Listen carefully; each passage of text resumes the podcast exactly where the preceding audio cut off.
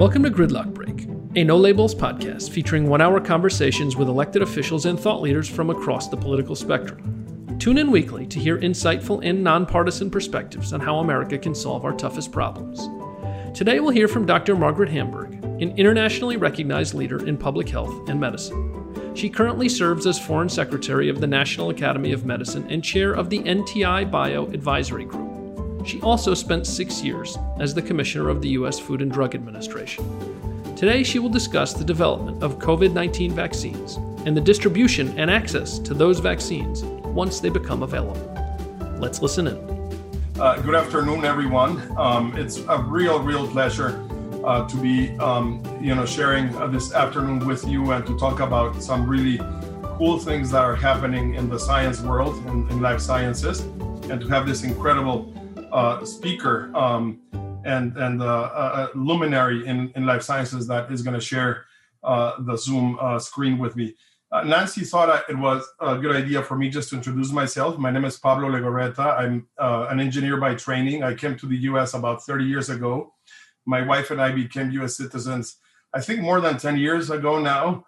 Um, and I started the business 25 years ago called Royalty Pharma, where what we we started doing is to work with the original innovators in the life sciences R&D ecosystem, universities and research hospitals uh, to monetize the royalties, the patents they own as a result of the discoveries they have, uh, providing them with up, an upfront cash payment that generally gets reinvested in more research in building buildings. Um, and you know, Royalty Pharma has become uh, uh one of the uh, participants in the funding of this R&D ecosystem and a, a, business that I had the fortune of taking public in the middle of, of uh, COVID um, this past June.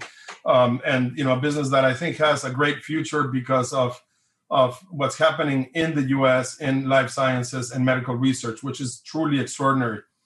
And I'll, I'll start now by introducing our host, uh, Dr. Margaret Hamburg. Um, uh, Dr. Hamburg um, is an internationally recognized leader in public health and medicine uh, Peggy served as commissioner of the U.S. Food and Drug Administration for about six years, from 2009 until 2015. As FDA commissioner, she was known for advancing regulatory science, streamlining and modernizing FDA's regulatory pathways, and the globalization of the agency. Before joining FDA, Dr. Hamburg served as Assistant Secretary for Planning and Evaluation of HSS, Health Commissioner of the City of New York, and Assistant Director of the National Institute of Allergy and Infectious Diseases.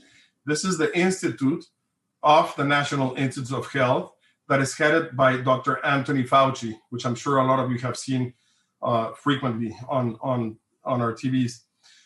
Uh, Peggy currently serves as the Foreign Secretary of the National Academy of Medicine this is the health arm of the National Academy of Sciences, Engineering, and Medicine.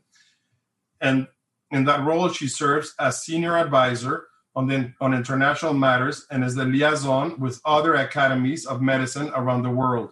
She's president elect of the American Association for the Advancement of Science, as well as an elected member of the Council on Foreign Relations. Dr. Hamburg currently sits on the boards of the Simons Foundation the Urban Institute, the Global Alliance for Vaccines and Immunization, Gavi. She's the chair of the Joint Coordinating Group for the Coalition for the Epi- for Epidemic Preparedness and Innovation, CEPI. And Peggy earned a BA from Harvard College, her MD from Harvard Medical School, and completed her medical residency at Weill Cornell Medical Center in New York City. So before I turn it over to Peggy, I'd like just to share begin by sharing my personal view on how the life sciences sciences R&D ecosystem has delivered, creating highly effective and hopefully safe vaccines that have far exceeded everyone's expectations. For months, many of us have been holding our breath, waiting for the data. It started to come out a few weeks ago with Pfizer and its partner BioNTech reporting first then Moderna, and more recently AstraZeneca, reporting their preliminary data on efficacy and safety of their vaccines. the data is nothing short of extraordinary. The life sciences R&D ecosystem delivered a real life solution to address the challenges the world is facing, all of us are facing, brought onto us by COVID. In reflecting on the current state of world affairs, I think of Dickens' Tale of Two Cities. We're living through the worst of times, but at the same time, through the best of times. To illustrate the magnitude of the scientific accomplishment, I would like to take you back to January 10th, 2020, the day the Chinese shared with the world the RNA sequence of the virus. The following day, on January 11th, Moderna scientists got to work. And having never seen the actual virus, within 48 hours, they designed their vaccine in a computer. Essentially, took the mRNA sequence and in a computer working over 24 hours came up with a solution. They then put this into an animal model to start clinical development. It took several more months to get to then begin human clinical trials. But here we are today with an incredibly efficacious vaccine that modern science was able to design and test in less than 10 months. That tiny amount of mRNA that has been given to over 30,000 clinical trial participants and will, will soon be given to millions of humans is one millionth of one gram of genetic material. It's essentially the genetic instructions that will go into our cells, turn our cells into factories, and make us produce the vaccine that will protect us against COVID 19, this highly unpredictable silent killer. This is the promise of the US based medical research ecosystem that is capable of producing an effective solution to this global pandemic.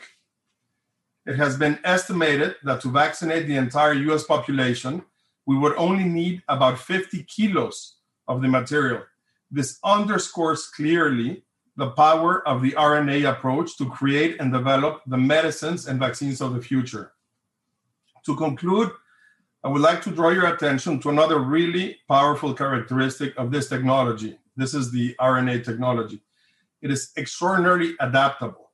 If SARS CoV 2 were to mutate, the Moderna and BioNTech Pfizer scientists would go back to work, back to the drawing board, and in a matter of hours, modify the sequence and produce a new vaccine. So, with that, um, I'd like to just invite now uh, Peggy. And I think as I thought about what would be of interest to our audience, I think there's really three big topics that I'd like to see we can cover for you. One is uh, ask Peggy to talk about the science of this extraordinary accomplishment, uh, FDA, the role of FDA, uh, touch on the on the panel meeting, uh, which will happen on December 10th, um, and and also talk about you know the transparency of this process, which is really critical to make sure that you know we increase the confidence of the population in the vaccine. So that would be sort of the first topic. The second one is to talk about domestic and global distribution of vaccines and also access. Um, how do we prioritize who gets this first?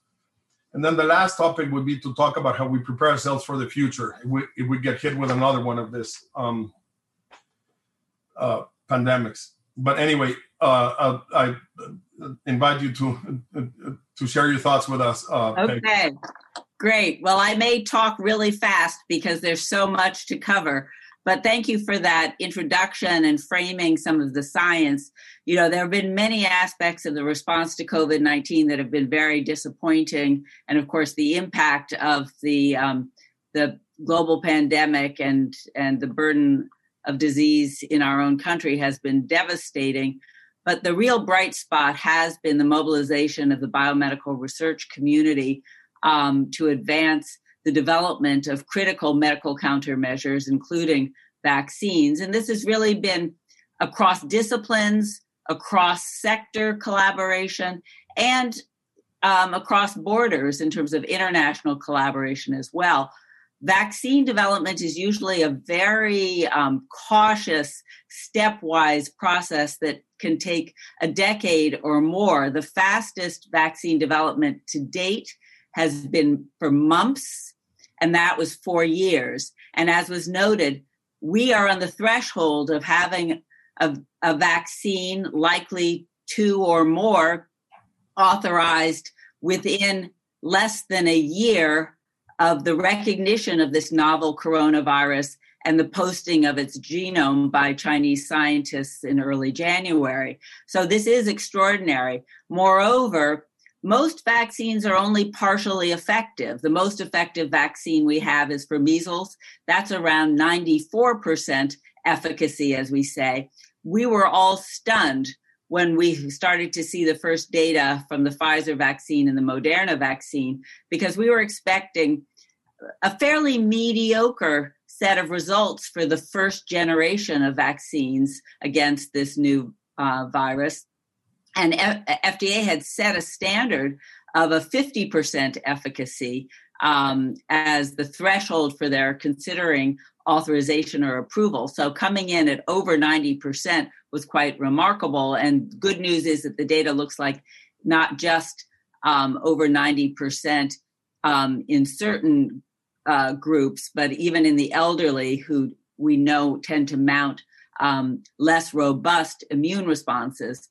But it's it's important to recognize that that all of the vaccines under development ha- are moving very very swiftly because the scientific community and the regulators um, have been working together to find ways to sort of compress the normal cycle of development and accelerate the process without cutting corners in terms of robust regulatory and scientific standards for safety and efficacy um, and and this has made a huge difference. In addition, government and industry working together have invested in manufacturing these vaccines even before knowing which vaccines might make it over the finish line, but deciding that the urgency of the situation was such that as soon as we had um, the indications of the benefits outweighing risks and the kind of um, efficacy and safety that we're starting to see, we wanted to be able to move vaccine out to people as swiftly as possible. So, so called manufacturing at risk, meaning financial risk, um, not safety risk um, uh, in terms of the manufacturing process. So, we are so far ahead of where um, even the greatest optimists thought we might be in terms of the vaccine development process. There are several different categories of vaccines that are in development, and they all hold promise, and they all may have um, uh, pluses and minuses in terms of subpopulations that they work best for, um, costs in terms of access, ability to scale up and manufacture quickly.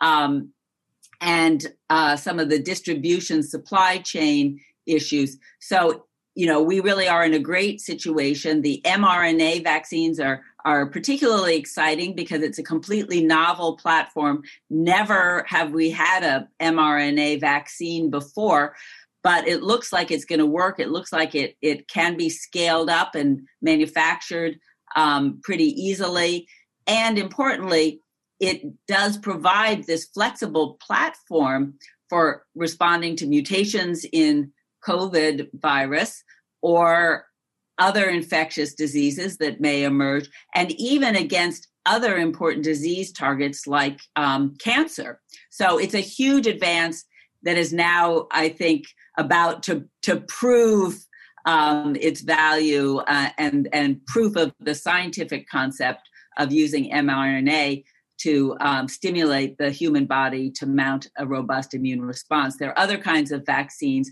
um, vector, uh, viral vector vaccines, which is what AstraZeneca is, and the Johnson and Johnson, where you use a viral vector that can't infect people as a way of getting the um, material, the genetic material, the, the protein in to the human body to mount the immune response. Then there's more old fashioned strategies like using um, bits and pieces of the, the virus um, uh, to be injected and mount the immune response, or taking the whole live virus, attenuating so it, so it can't cause disease, and using that to mount a response. And, and vaccines in all those categories are under development. There's more, there's close to 200 vaccine candidates in development around the world and about a dozen in um, advanced stages of clinical study. So we're going to start to see these uh, rolling out very quickly, and FDA will be doing a vaccine advisory committee meeting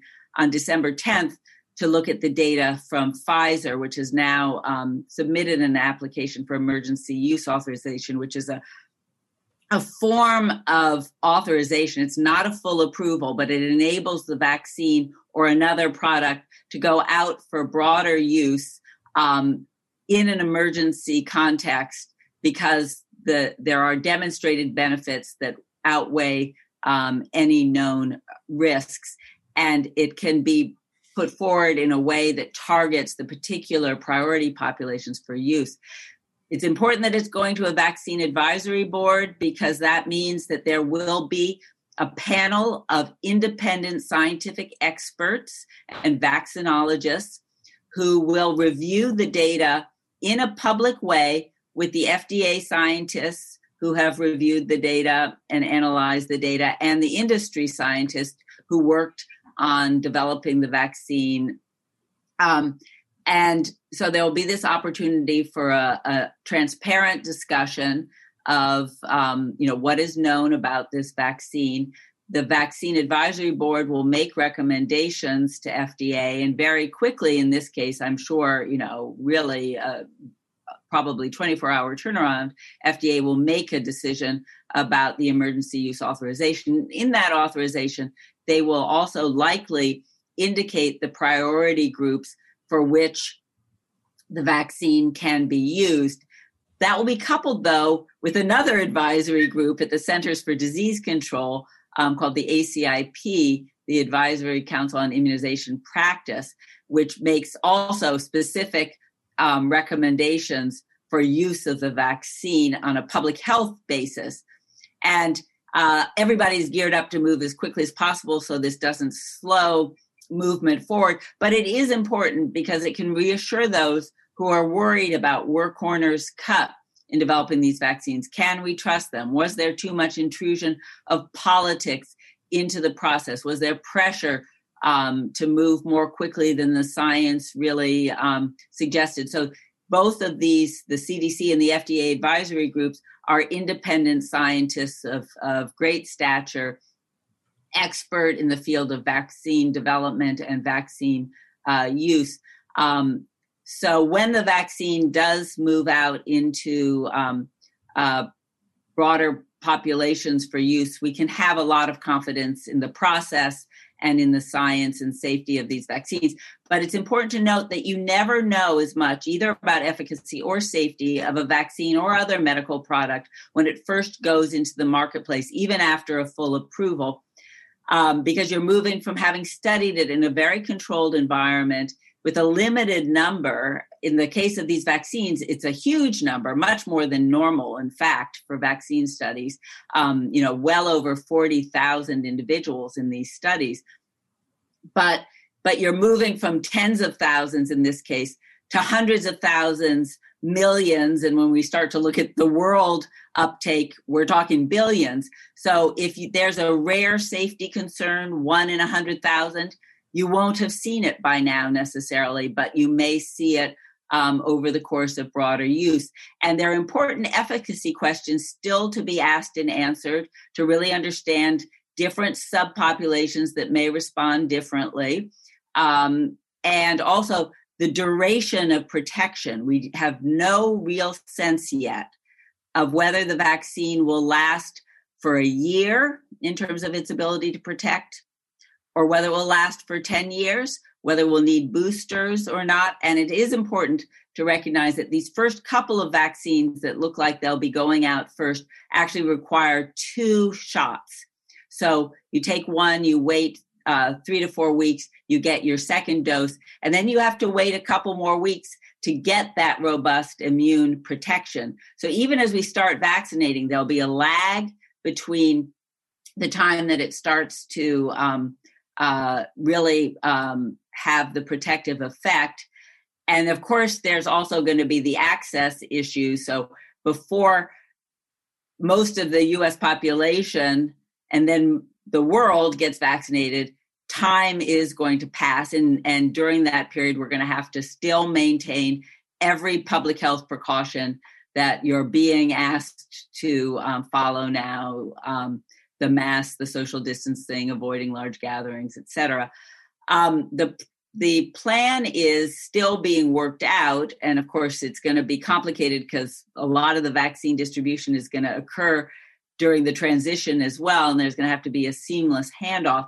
But key priority groups in terms of risk will get the vaccine first. Healthcare providers, certainly, other frontline providers, likely, the elderly, those with um, significant comorbidities or other diseases that put them at special risk, and those living in congregate settings like nursing homes. And then it will start to go out to broader populations.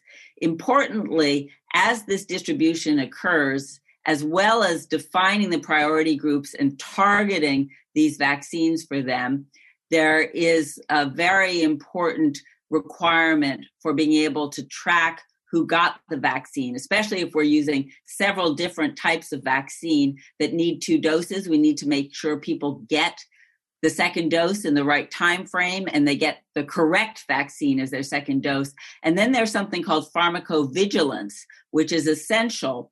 Um, and we do this routinely, but it's even more important in the case of COVID 19, where um, FDA tracks working with the company and working with the healthcare system tracks the experience of having taken the vaccine to better understand efficacy and identify any emerging uh, safety concerns.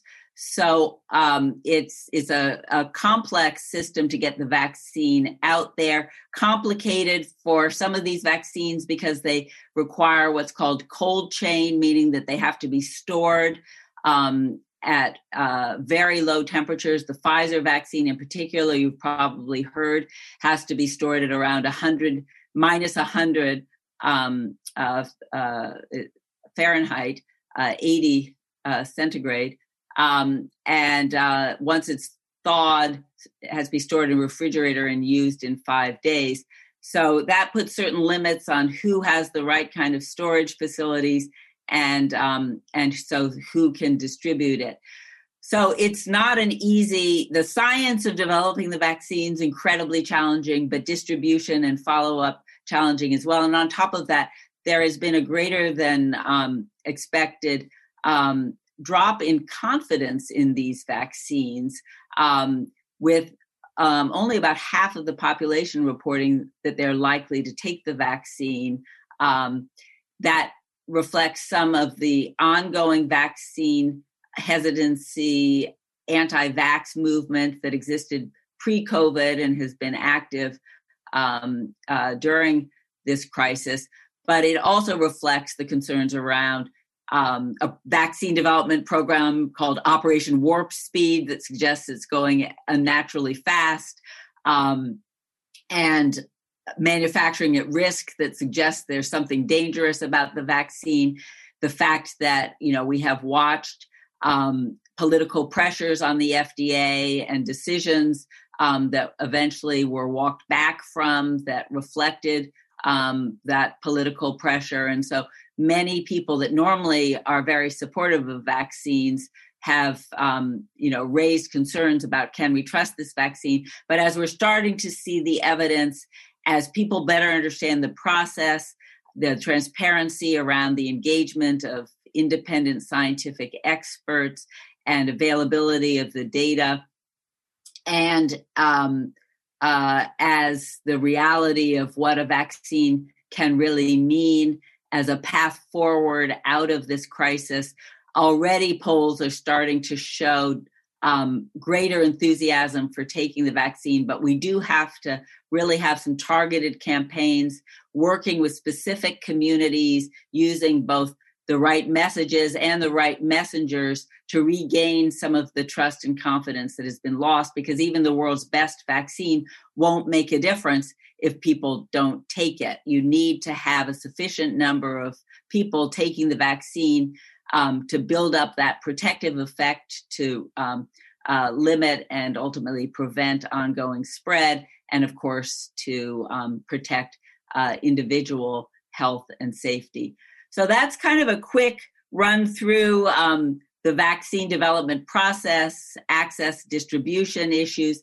Internationally, I guess I should mention uh, the US has not engaged with a very broad international uh, new initiative um, to make vaccines available to the poorest countries. I think that will change with the changing administration. But it is crucial that we not just think about the US need for vaccination, but the global need. Um, you know, in my view, it's because it's the right thing to do in terms of global health and um, humanitarian support, but also it's in our vested interest because this is a global pandemic and no country or region can be safe um, until all countries and regions um, address this devastating infectious disease um, problem. So uh, there are efforts underway to assure vaccine um, uh, availability, both investments in development and uh, purchase and distribution of vaccines in low and middle income uh, countries. Um, you know, we we certainly are not the only country that has moved rapidly in terms of vaccine development. The Chinese and the Russians actually sort of skipped the final stage of large scale controlled study of, um, of vaccines to move them out into broader populations. And some of those vaccines are being made available in other countries, although um, one of the Chinese vaccines now has a pause on it because of questions about it. Um, but there are other countries that are moving vaccines out into use and it it will become you know a bit of a crazy quilt in terms of different vaccines from different manufacturers different categories of vaccines. But i think we are very fortunate that it turns out that this is a fairly easy virus to make a vaccine against and the early studies with the mRNA vaccines are telling us that even those vaccines using other strategies for vaccine development are likely to be successful because the target of the spike protein, those funny little things that stick out from the ball of the virus, um, is very effective in terms of stimulating um, a robust immune response. So, just in terms of the future, quickly, and then we'll get to questions. Um, you know, clearly a lot to be optimistic about in terms of, of how advances in the life sciences are going to enable us to have vaccines that will help um, us make very rapid progress in managing and ultimately controlling this global disease pandemic. But but in the meantime, since this is going to unfold over a period of, of months, years, in terms of the vaccine rolling out. Um, we are seeing great progress in the development of new therapeutics for treating severe disease, but also preventing disease progression. We've also learned how to manage cases better than we did in the beginning. And so, even without those new therapeutics, um, the death rates are have come down and uh, we hope that we'll continue to see progress in terms of medical management but it's of great concern as we're experiencing this this exponential surge in cases hospitalizations and deaths now across the country and in some other parts of the world as well that hospitals will be overwhelmed and um, not be able to provide the quality of care that we now um, have uh, within our potential if healthcare systems are adequately uh, resourced in terms of both the healthcare workers and um, and uh, bed capacity, PPE, um, et cetera. You know, likely this coronavirus will be with us for quite a while. It may be endemic, but tamped down because of routine immunization and the ability to manage uh, cases. Um, it could be like SARS, which you know briefly created tremendous uh, disease in certain uh, settings. It was not a global pandemic in the way that that this coronavirus has become, but it burned out and it has not um, reappeared. Um, but there are a lot of reasons to think that this one, you know, has, uh, you know, really taken hold uh, in a much more dispersed way and likely will become endemic, meaning it will continue to circulate, you know, like flu, except that we'll be able to control it better than flu, most likely, because we have a better vaccine until the mRNA technology is applied to flu, and then we'll really be in better shape with flu as well. You know, this is probably the pandemic that has really woken us up that we can't be complacent about the reality of, of biological threats, and I would say both naturally occurring and deliberately caused with advances in, in biotechnology, the ability to create pathogens and, and use them deliberately as, as weapons of state or of terrorism, I think is increasingly real. But we've also seen that Mother Nature can be a powerful terrorist. Um, we have at various points responded to past threats and outbreaks to, to build capacity, but we, we start the process, we become complacent, we start to um, divest um, from some of the initial uh, commitments and investments made. Uh, we let um, programs go um, a little bit um, uh, uh, off course um, and underfunded. Now I think there there is no denying something that many of us had tried to argue for a long time that biological threats could be totally destabilizing to life as we know it and a serious national security and international security threat. We've seen now beyond a shadow of a doubt how a disease like COVID 19 uh, undermines um, health and and well being but also society as we know it, uh, the economy and our economics, and of course, confidence in in political leaders and um, important institutions, uh, and creates um, tensions and dislocations among many nations around the world. So we need to come out of COVID learning lessons um, putting in place stronger preparedness programs that are sustainable with committed political leadership and um, the alignment of expertise and science with our program uh, planning and policies. I'll stop with that and delighted to take questions. Peggy, thank you for that brilliant, brilliant explanation of many things related to the virus. I, I want to acknowledge and welcome Senator Joe Lieberman, one of the founders of No Labels, who joined us in this call. And um, before I, I open up for questions, um, I just want to share a couple of things that um, are interesting. One is uh, there's been a lot of questions about how this is going to be distributed in the US and else um, because of this cold chain challenge. One thing I heard recently is that maybe maybe um, FedEx is going to get involved. And if you think about it, with their distribution network throughout the country, the facilities they have all around, if they were to put these refrigerators all around the country, it would be relatively simple to really make sure that, that this has broad, broad distribution. So I thought that was a pretty interesting potential development. And then the other thing that I maybe just would like you to quickly touch on Yes, it's really important that the audience understands this clearly. Is the difference between protective immunity and sterilization immunity, meaning that a lot of people under, you know, think you get a vaccine, um, you're done, and it's really not the case. In this case, we are going to get these vaccines. It's likely going to protect us 90%. Uh, we've seen the numbers; they're extraordinary against developing disease, getting sick, getting hospitalized, and having issues.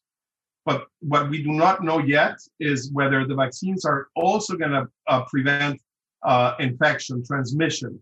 So we might be carriers of the virus um, and then you know infect others that could be at risk, um, even though we're vaccinated. So you know that really means that we have, as you said, Peggy, we have to be incredibly careful in the way we're going to behave over the next you know several months, uh, maybe more, maybe half a year, a year with masks and all of that to make sure that we really control this.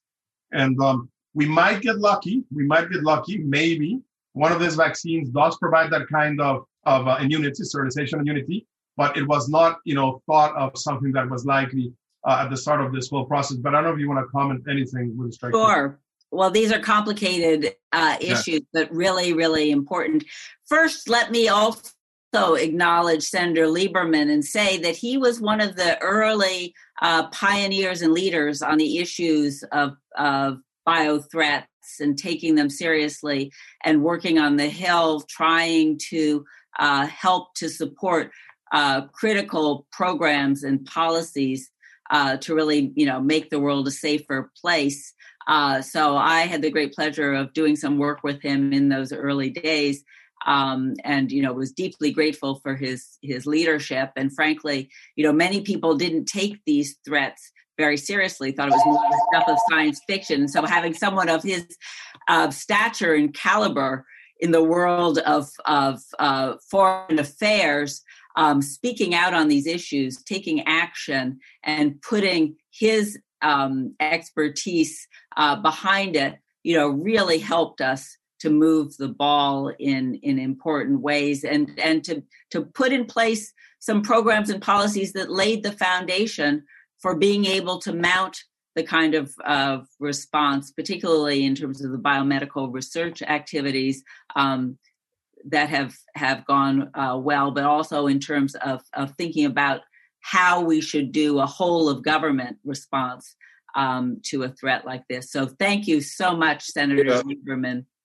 Thank you, uh, Peggy. Your words really mean a lot to me. I remember uh, back when we worked together, it was probably 2002. It was in the aftermath of 9 11. And as some people here, I'm sure, remember, after 9 11, there was actually a, a, a bio attack uh, on the Capitol, particularly the office of Senator Daschle. So it focused us on that.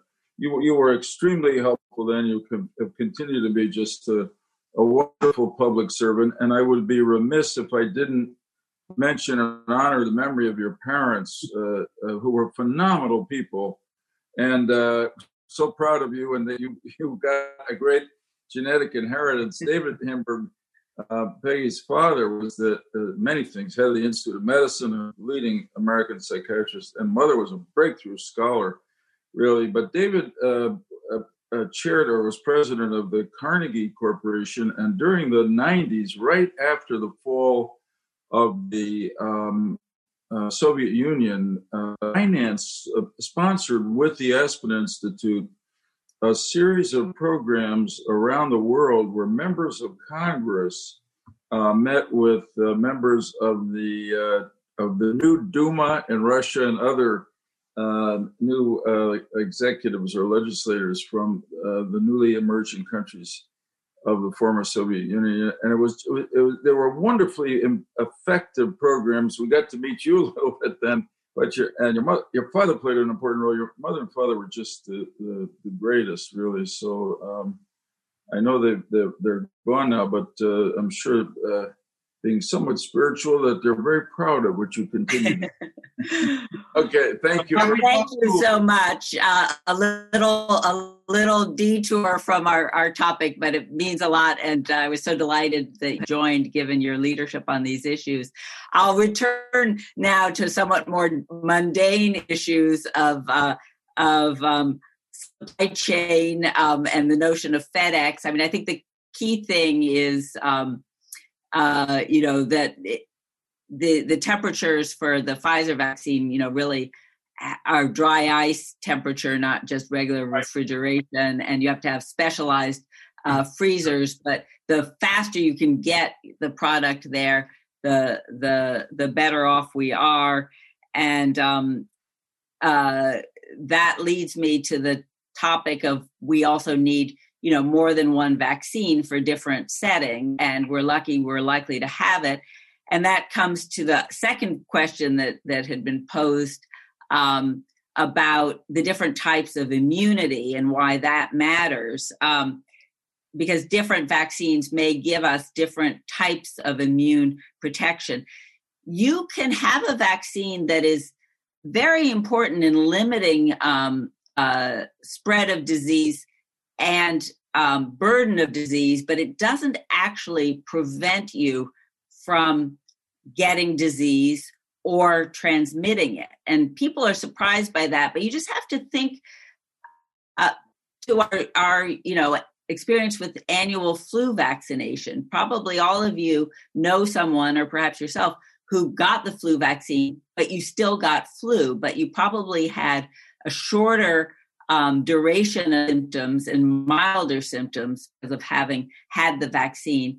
Um, you also probably have had the experience or known someone who got the flu vaccine and then gave someone else um, flu. Um, and it sort of goes against the way we over the years have come to think about vaccines but it's so important in the case of covid-19 because it it it is another argument for why even with increasing vaccination of the public we're still going to have to take um, precautions uh, to limit spread until we know more about um, exactly the kind of protection we're getting from the vaccines. And we still don't know what exactly the immune response to either infection or vaccination looks like um, in terms of what is it that's actually protecting you from infection um, and what is um, enabling uh, you know lasting protection um, and what may be just uh, transient. And that's why there's been a lot of confusion about what does it mean to have antibodies after you've been infected? Are you safe from reinfection? And what will it mean in terms of these different vaccines? Um, it does we already are learning a lot more and it's hard. We all want to know so much right away it's hard to remember that science is an iterative process and it does take time and we haven't had much time with this novel virus um, so we're really still just being able to map out the correlates of protection of immune protection um, it does look like certain vaccines behave a little bit differently with your immune system. It looks like the mRNA vaccines may still enable um, this ability to transmit, while the AstraZeneca vaccine, which is a viral vector, like we talked about briefly earlier, um, uh, may, for whatever reasons, um, be more effective at preventing um, uh, any transmission after vaccination. Uh, we just don't know. We're still learning, and some of it is, you know, how the studies get structured. Some of it is, you know, learning over time. Um, but it it it's frustrating because we'd all like absolute and clear answers that we could provide to people now but but it's part of the process of doing the science applying the science and learning as we go um, to uh, strengthen what we're doing to to create the next generations of vaccines that are um, more protective um, have the right you know the preferred um, uh, patterns of antibody generation, et cetera. Um, but you know, the most important message I think is that the progress is tremendous, but it is not going to be a magic bullet where it's you know suddenly the light goes on and we go back to life as we knew it before. I think uh, why don't we go to Bob Rubin, who has a question? Hi, Peggy. Hi. I'll ask a brief question. You can give a brief answer how much damage has been done to CDC and FDA are, are, global institutions of enormous importance. How much damage has been done to them by the way they've been treated over the last four years? Well, it it it is a challenging time in terms of how do we rebuild their reputation? How do we restore uh, morale? How do we re-engage the expertise that still resides within these extraordinary uh, federal science um, based uh, public health agencies. I actually think FDA is going to rebound more easily than CDC, um, which I wouldn't have predicted before. But um, you know, FDA number one, uh, because of its critical role in really helping to translate the advances in science into real world products. I think um, you know people look at at it and can see the difference that it can make, and also FDA because it sits in such a unique position where it, it actually regulates and oversees, you know, almost uh, 25 cents of every dollar that consumers spend on products in this country. It has a huge set of constituencies, um, including, you know, industry, and a big chunk of the economy is affected by FDA. And everybody has really rallied round because I think there's a recognition that having a, a, a strong, effective regulator can actually speed progress but a regulator that's crippled and not trusted undermines their ability to to get things done and undermines public confidence in their work which ultimately undermines confidence in the very products themselves. Cdc i think actually has a deeper problem um, because uh, it it it it exists in a somewhat different environment cdc public health is really all about prevention. So when it's doing its job well, you don't even recognize or appreciate what it's doing. Um, and and CDC, to be perfectly honest, needs a dramatic rehabilitation. I, I love the agency. I'm totally committed to public health. You know, I, I ran the New York City Health Department, you know, which is you know the largest health department in the country actually and works very closely with cdc and i deeply understand its it, cdc's importance but it it pre-covid was in need of both more resources it's always been underfunded uh, it is part of our health uh, care enterprise but it also had become very fragmented. Public health happens more at the state and local level than at the federal level but you can you can carve it up too much so that you're not making efficient use of resources you're not aligning strategies um, and you're not able to really advance some of the important missions in our modern world. Uh, so so it's going to have in addition to rebuilding trust and confidence i think it, it needs to actually do a very deep examination of how it should be organized, what should be um, its core functions. And importantly for CDC, also, both CDC and FDA, we need to get back on the, the international stage. Um, both CDC and FDA, historically, number one, have been the models, the gold standards for other um, like agencies around the world to develop uh, in similar ways and in coordination, but also um, it's been very important for FDA and CDC to have people overseas, and it's created formal and informal channels of collaboration and information sharing and and situational awareness that we have now lost. So we need to get that back as well. So Ron, Ron Shaich has a question uh, for Peggy. Sure. Just a quick question. You made me think, Peggy. Um, could this M um, RNA technology potentially work for a vaccine for the common cold? Does it have that potential? Uh, yes, you know the common cold is kind of a, a, a garbage can term, and that that there are many respiratory viruses that we call the common cold, but one um, set of viruses that cause the common cold are actually coronaviruses. So um, you know, linked to the the SARS coronavirus 2 vaccine that causes COVID 19. So, absolutely. I think very importantly, also, the mRNA vaccine technology is going to give us a new platform for flu vaccine, which will give us a much more effective flu vaccine, and that will be huge.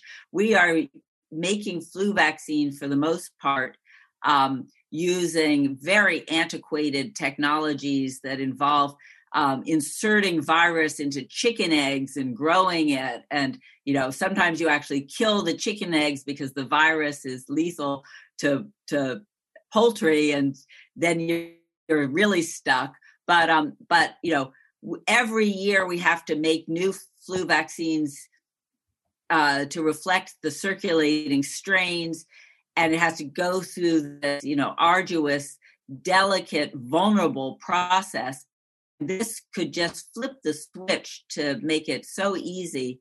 And against a host of other infectious disease threats, including the ability with a emerging infectious disease threat that hasn't yet been recognized to as soon as we get the genetic um, material for that virus to be able to insert it in and make vaccine. And as I mentioned, it also has real potential against some chronic diseases like cancer. So this is a game changer. It's certainly one of the silver linings of uh, the devastation that's been COVID 19.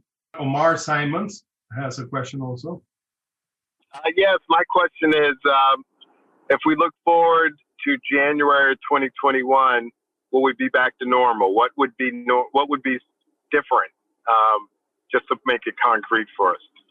Well, I don't think we'll be completely back to normal, but I think, especially in the United States, by then we will have had large scale um, vaccination um, that will really make a difference in making um, our, our, our country safer.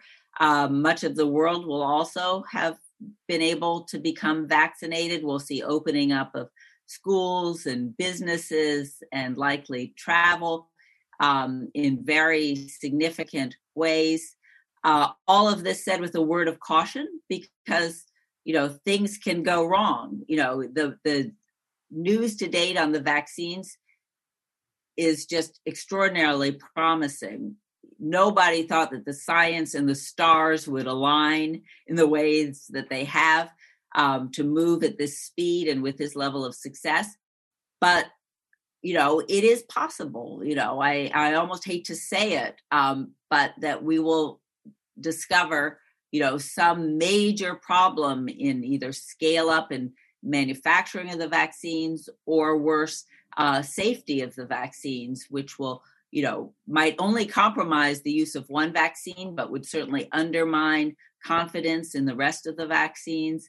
Uh, it's unlikely, but perhaps the virus could mutate in ways that would make the the um, vaccine approaches we're using now much less effective. We don't think that's likely to happen, but you know the virus you know does mutate in in certain ways. Um, you know other things could go wrong, but I think that that there will be dramatic changes because of these advances uh, in science. But I think we will still have COVID in the background, you know, and you said January 2021, right? Uh, July, July, July, July 2021. Yeah.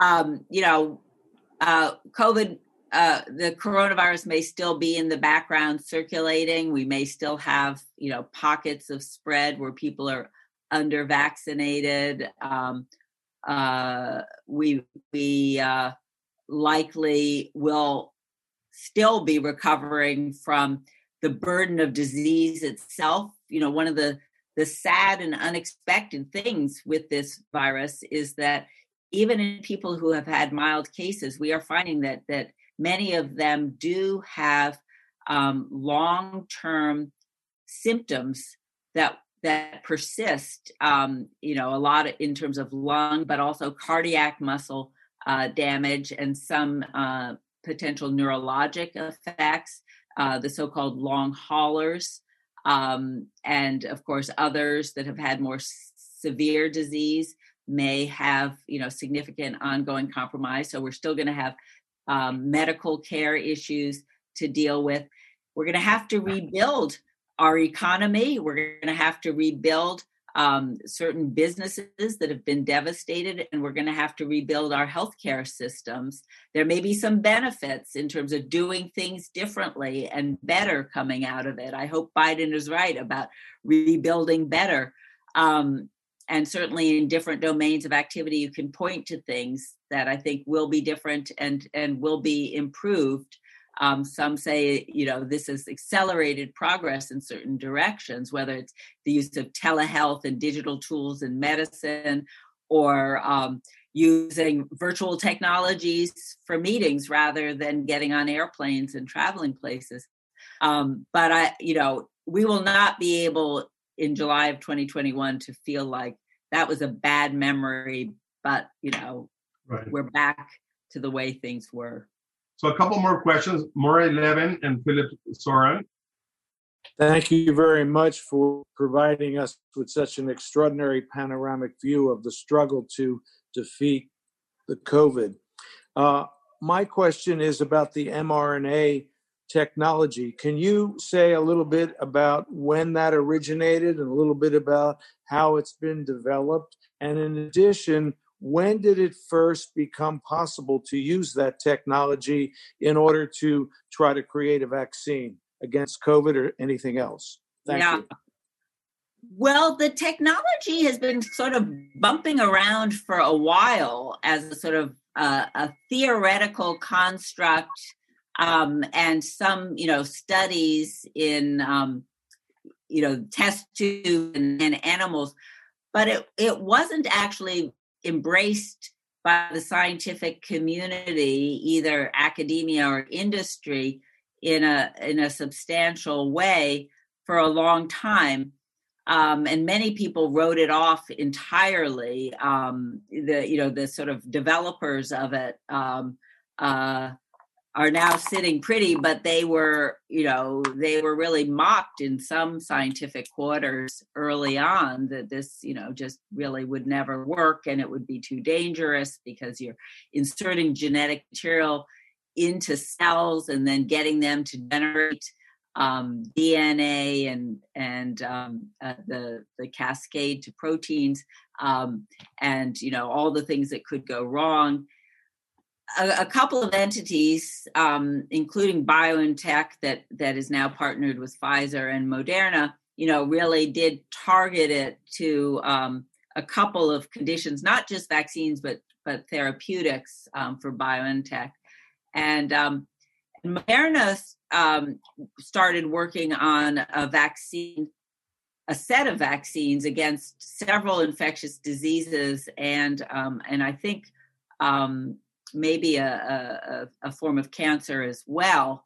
Um, and they they were working at the time that that SARS coronavirus two first emerged on a vaccine against MERS, which is Middle Eastern Respiratory Syndrome, which is another coronavirus that has caused um, disease that tends to be episodic and limited mainly um, to the Arabian Peninsula, Middle Eastern uh, region. It's transmitted um, with with camels as its vector.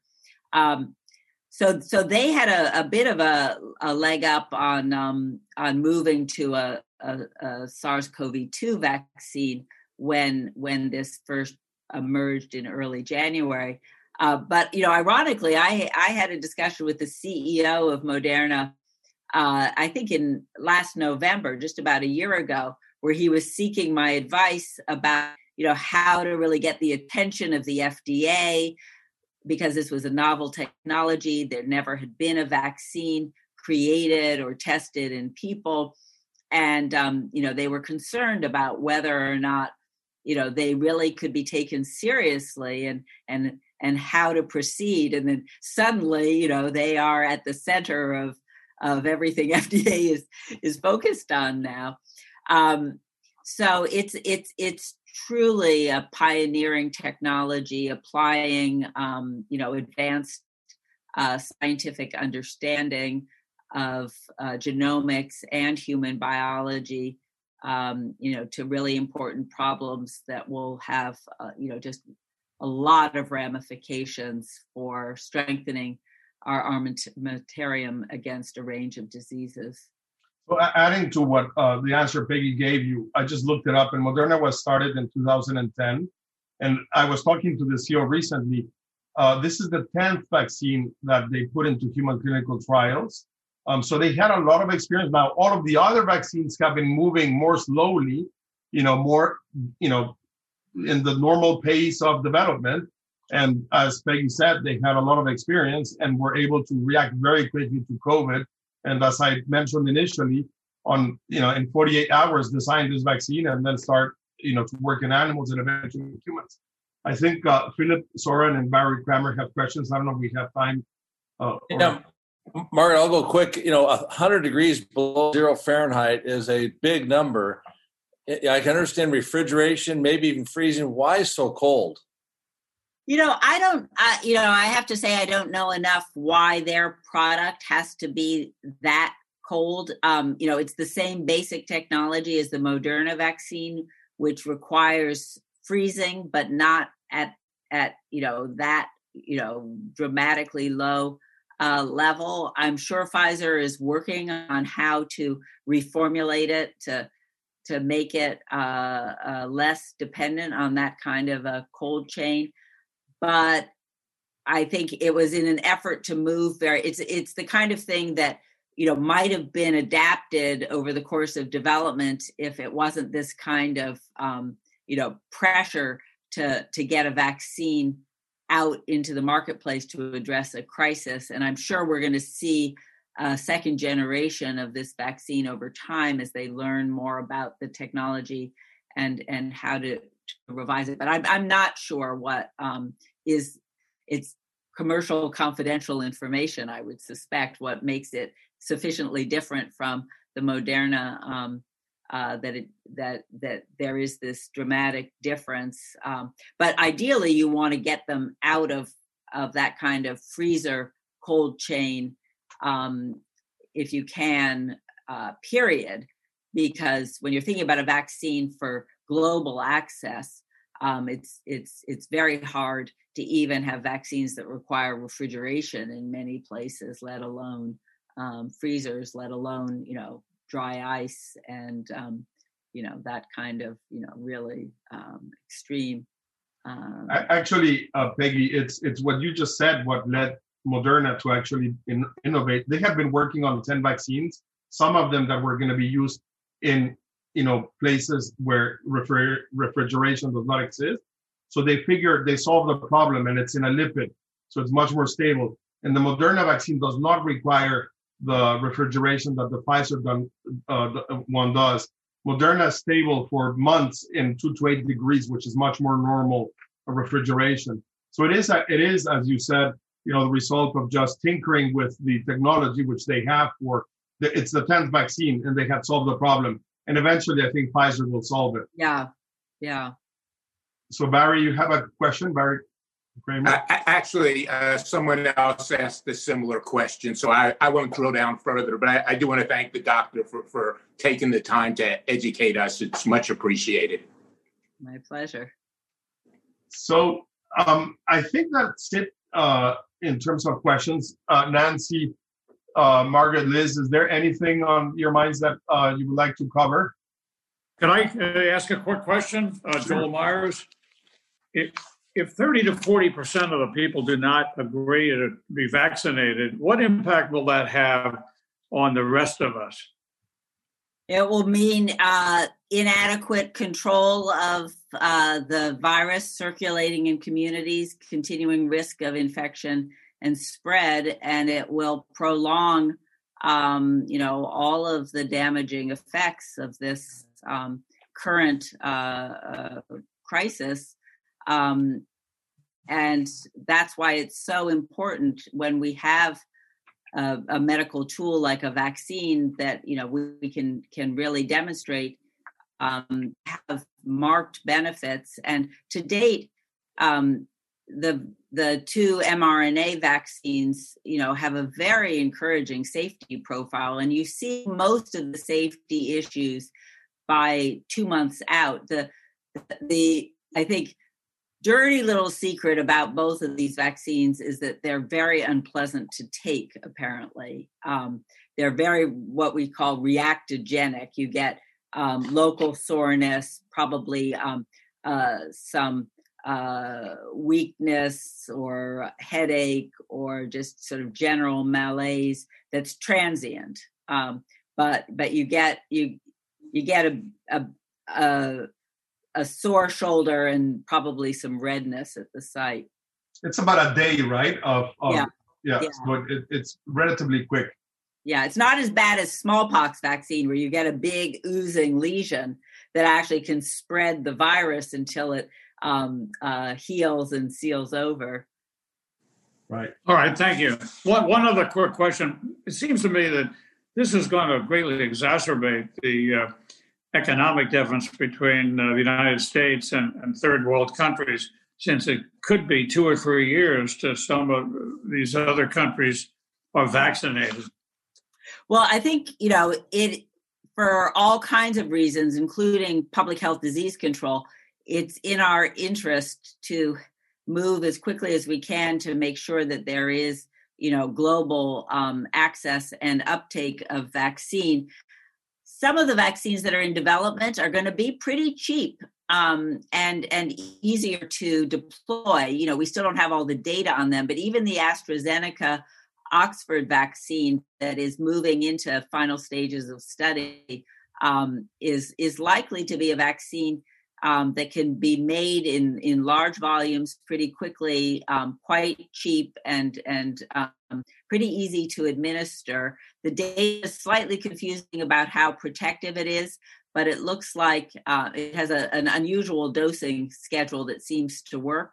We still need to understand it, but where you give you know half a dose and then a full dose for the second shot but um, it looks like it may be more effective at limiting transmission um, you know virus uh, shedding as well so um, you know that that may be a very important additional tool on the vaccine that we've been spending so much time talking about the mrna and then there are other vaccines that are in development and some of them you know being developed with um, developing country needs in mind um, so there's been a huge galvanization. Uh, philanthropy, along with governments and international organizations, have come together to create a new entity called the ACT Accelerator that is focused on diagnostics, drugs, and vaccines. But the vaccine arm, COVAX, um, has been the most active of these units, and it's working on funding R&D for new vaccines, a portfolio vaccines, but also assuring um, uh, the manufacturing uh, and the advanced purchase with the bulk of these vaccines going to low income countries. High wealth countries and middle income countries are also investing in this entity with the understanding that um, a portion of what they invest in will be for the benefit of countries that otherwise wouldn't have access uh, to vaccines. But it also will enable a portion of the vaccine to go to those other um, countries, the wealth countries, and it's a way of um, of doing good, but also diversifying your portfolio in a sense, because at the end of the day, we don't know which vaccines are going to end up being the best. And there may be some really good vaccines that are developed in our US program, for example, but that we might want access to for our citizens. So there, those kinds of activities are underway, as well as um, other nations have robust programs underway. Some already, as I mentioned, have vaccines that are out there. Although, you know, I at least am a little skeptical because they really did short circuit um, the R and D process.